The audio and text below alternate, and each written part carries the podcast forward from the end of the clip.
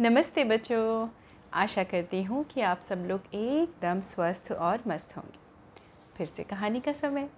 तो आज की कहानी है हमारे एक बहुत ही मेहनती और हुनरमंद व्यक्ति की जिनका नाम था मनोहर काका। मनोहर काका के अंदर एक बड़ा ही अच्छा आ, हुनर था। हुनर यानी टैलेंट है ना? बच्चों हर एक के अंदर हर इंसान अंदर के अंदर कुछ ना कुछ टैलेंट होता है और हम सब अपने आप में यूनिक होते हैं। वैसे ही ये जो मनोहर काका थे आ, वो उनके अंदर हुनर था कि वो घर बहुत अच्छा बनाते थे। घर जो घर बनते हैं। तो ये कहानी बच्चों बहुत पुरानी है। तो उस समय ऐसे हाई राइज टावर्स तो बनते नहीं थे। इंडिविजुअल हाउसेस होते थे सबके अपने अपने घर होते थे। और इस, इन घर को बनाने का काम जो है वो मनोहर काका करते थे। मनोहर काका अकेले कोई भी काम, इतना बड़ा काम, चाहे घर बनाना हो, वो अकेले तो किया नहीं जा सकता। तो बच्चों मनोहर काका जिनके लिए काम करते थे, वो थे बजाज सेठ। सेठ बजाज जो थे, वो उनको घर का कॉन्ट्रैक्ट मिलता था, है ना? और उस कॉन्ट्रैक्ट को जैसे मान लीजिए मुझे घर बनवाना है तो मुझे वो डिज़ाइन बना के देते थे, सब करके देते थे, और उसमें पूरी तरह से योगदान किसका होता था? हमारे मनोहर काका का। वो समझते थे कि किसको क्या चाहिए, किस तरह से चाहिए, किसको कौन सा रूम चाहिए, कितने कमरे चाहिए, छत कैसी चाहिए, घर, खिड़कियाँ कैसी चाहिए, दरवाजे कैसे चाहिए, ये सारा काम समझने की और ना केवल समझने की इवन उसको करने की, यानी उसको एग्जीक्यूट करने की पूरी ज़िम्मेदारी हमारे हुनरमंद मनोहर काका की होती थी। तो सालों से सेठ जी का व्यापार चल रहा था, सेठ जी को कॉन्ट्रैक्ट मिलता था और उसको एग्जीक्यूट कराने का काम, यानी आप ये कह लीजिए एक तरह से मैनेजर या हेड मिस्त्री कहा जाता था उसे, मिस्त्री जो घर बनाते हैं, वो था मेज़न जिनको कहते हैं, वो था काम किसका? मनोहर काका का। मनोहर काका अपनी धुन में मस्त लगन के पक्के अपने आराम से घर बनाया करते थे। कई सालों के बाद तक वो ये काम वाम करते रहे। थोड़े बहुत पैसे उनके पास इकट्ठे हो गए थे। तो बच्चों, पहले क्या होता था कि जब काफ़ी सालों के बाद, एक उम्र के बाद लोग हमेशा तीर्थ यात्रा पे निकल जाते थे। है ना? तीर्थ यात्रा मतलब जो जितने भी हमारे धार्मिक स्थान हैं उनको देखने के लिए। जैसे हमारे देश में, भारतवर्ष में बहुत धार्मिक स्थान है। तो वैसे ही इच्छा उनके अंदर धीरे धीरे धीरे धीरे प्रबल होती जा रही थी। किन के अंदर? मनोहर काका के अंदर। उनको बहुत स्ट्रांगली लगने लगा था कि अब मुझे सब काम छोड़ के मैं जा रहा हूँ तीर्थ यात्रा करने और एक दिन उन्होंने ये सोचते सोचते हिम्मत करके सेठ जी को बताने का फैसला कर लिया। अब वो सेठ बजाज सेठ के पास पहुँचे और उन्होंने अपनी वो इच्छा जताई। उन्होंने कहा मेरी इच्छा है सेठ जी कि मैंने बहुत काम कर लिया आपके साथ में और बहुत बहुत धन्यवाद आपका लेकिन अब मैं ये सब छोड़ के अपनी मर्ज़ी से जीना चाहता हूँ और मैं चाहता हूँ कि मैं तीर्थ यात्रा पर चला जाऊँ। सेठ जी बड़े खुश हुए। सेठ जी ने कहा हम्म, बात तो तुमने अच्छी कही। मनोहर तुम्हें भी ज़रूरत है। और तुम्हारा जीवन है, तुम्हें डिसाइड करना चाहिए कि तुम्हें क्या करना है। पर मेरी एक बात और मान लो। तो मनोहर काका ने कहा, बोलिए सेठ जी, आप जो कहें।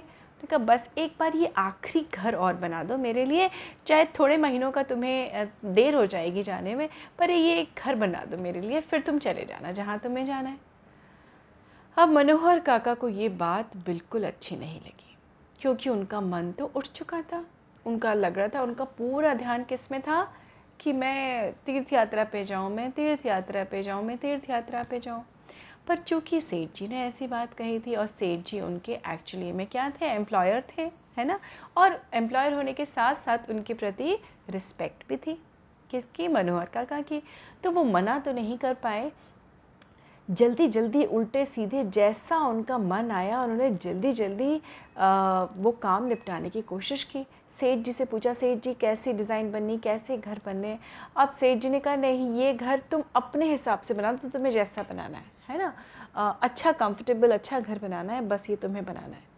अब तो उसको उनको और फ्री हैंड मिल गया। उन्होंने कहा अरे यार अब तो अच्छा है कोई डिज़ाइन नहीं है कोई रिक्वेस्ट नहीं है। उन्होंने क्या किया बहुत ही अनमने ढंग से मनोहर काका ने बिना मन लगाए, बिना ध्यान दिए उल्टा सीधा घर आनन फानन में निपटाया, है ना? और जाके घर जैसे ही बना, उसी दिन रात को ले जाके चाबी सेठ जी के पास सौंप दी सेठ जी, मेरी आखिरी ज़िम्मेदारी ख़त्म, अब मैं कल सुबह ही निकल जाऊँगा, कल तड़के मैं निकल जाऊँगा, बन गया आपका घर। और ये कह के जैसे उठ के जाने लगे, सेठ जी ने उनको बुलाया मनोहर काका को और मनोहर काका से कहा कि, मनोहर, तुम्हारे अंदर इतना हुनर है ना और तुम्हारे अंदर जितना भी तुमने मेरी सेवा की है, इतने सालों से तुमने जो घर बनाया है, निर्विवाद तुम मेरे साथ हमेशा खड़े रहे, मुझे सपोर्ट किया। ये घर मैंने तुमसे किसी और के लिए नहीं, तुम्हारे अपने रहने के लिए बनवाया है। मुझे मालूम है तुम्हारे पास खुद का घर नहीं है अपना। इसलिए मैं ये चाहता हूँ कि ये हुनर तुम्हारा वेस्ट ना हो। आज के बाद से जो कि तुमने ये निर्णय लिया था कि तुम्हें तीर्थ यात्रा करनी है तो तुम तीर्थ यात्रा करके आओ और तुम यहाँ इस घर में रहो ताकि तुम अपनी पसंद से, अपनी रुचि से जब तुम्हारा मन करे, तब तुम ये काम करो। मैं तुम्हें छोड़ने वाला नहीं हूँ, मनोहर। तुम्हारे अंदर तो बहुत हुनर है। सेठ जी ये बातें कह रहे थे और कहते कहते उन्होंने मनोहर काका की हथेली खोली और उस पर घर की वो चाबियाँ रख दी। मनोहर काका उनको सुनते रहे थे और ऐसा लग रहा था कि जैसे उनके ऊपर क्या हुआ, बिजली टूट पड़ी, क्योंकि उन्होंने उस घर को बहुत ही अनमने और मतलब बेमन से उस घर को बेतरतीब बना दिया था। उनको तो ये पता ही नहीं था कि सेठ जी का प्लान तो कुछ और ही था। कि वो अपना ही घर, अपने ही घर रहने के लिए जो घर बना रहे थे अनोइंगली वो इतनी बेतरतीब से बना हुआ घर था जिसमें उनको रहना था। उनकी आँखें छलक आईं, चाबी लेके चुपचाप भारी कदमों से लौट रहे थे और ये सोच रहे थे कि मैंने ऐसा क्यों किया? तो बच्चों, ये सोचिए कि अगर यही काम मनोहर काका ने बड़ी मेहनत से, उसी शिद्दत से, उसी मेहनत और लगन के साथ अगर किया होता तो शायद मनोहर काका को आज ये पछतावा नहीं होता। है ना? तो बच्चों, इस कहानी से हमें क्या सीख मिलती है? कि चाहे पहला काम हो, चाहे दूसरा काम हो चाहे आखिरी पेपर हो या फ़र्स्ट पेपर हो, हम एग्ज़ाम के लिए भी उतनी ही मेहनत करते हैं। चाहे हमारे पसंद का सब्जेक्ट हो, है ना? चाहे आपकी नापसंद का सब्जेक्ट हो, पढ़ना तो हमें सभी है। सारे सब्जेक्ट्स पढ़ने होते हैं और सारे सब्जेक्ट्स में हम अगर उतनी ही मेहनत करेंगे ना तो हमारी सफलता सुनिश्चित है, यानी एकदम निश्चित है। तो मनोहर काका की कहानी से हम सब ये सीख लेते हैं, बच्चे ही नहीं, बड़े भी। बच्चों, कि हमेशा हमें हर काम उतनी ही, चाहे छोटा काम हो, चाहे बड़ा काम हो। काम पहली बात कोई छोटा और बड़ा नहीं होता, है ना? चाहे छोटे रूप में आप करें या बड़े रूप में करें, सबकी अपनी अपनी क्षमता होती है, लेकिन जो चीज़ बिल्कुल बिल्कुल सबसे ज़्यादा ज़रूरी है, वो है उस काम के प्रति आपकी लगन और मेहनत और श्रद्धा, है ना? The three D's dedication determination और ड्यूरेशन है ना?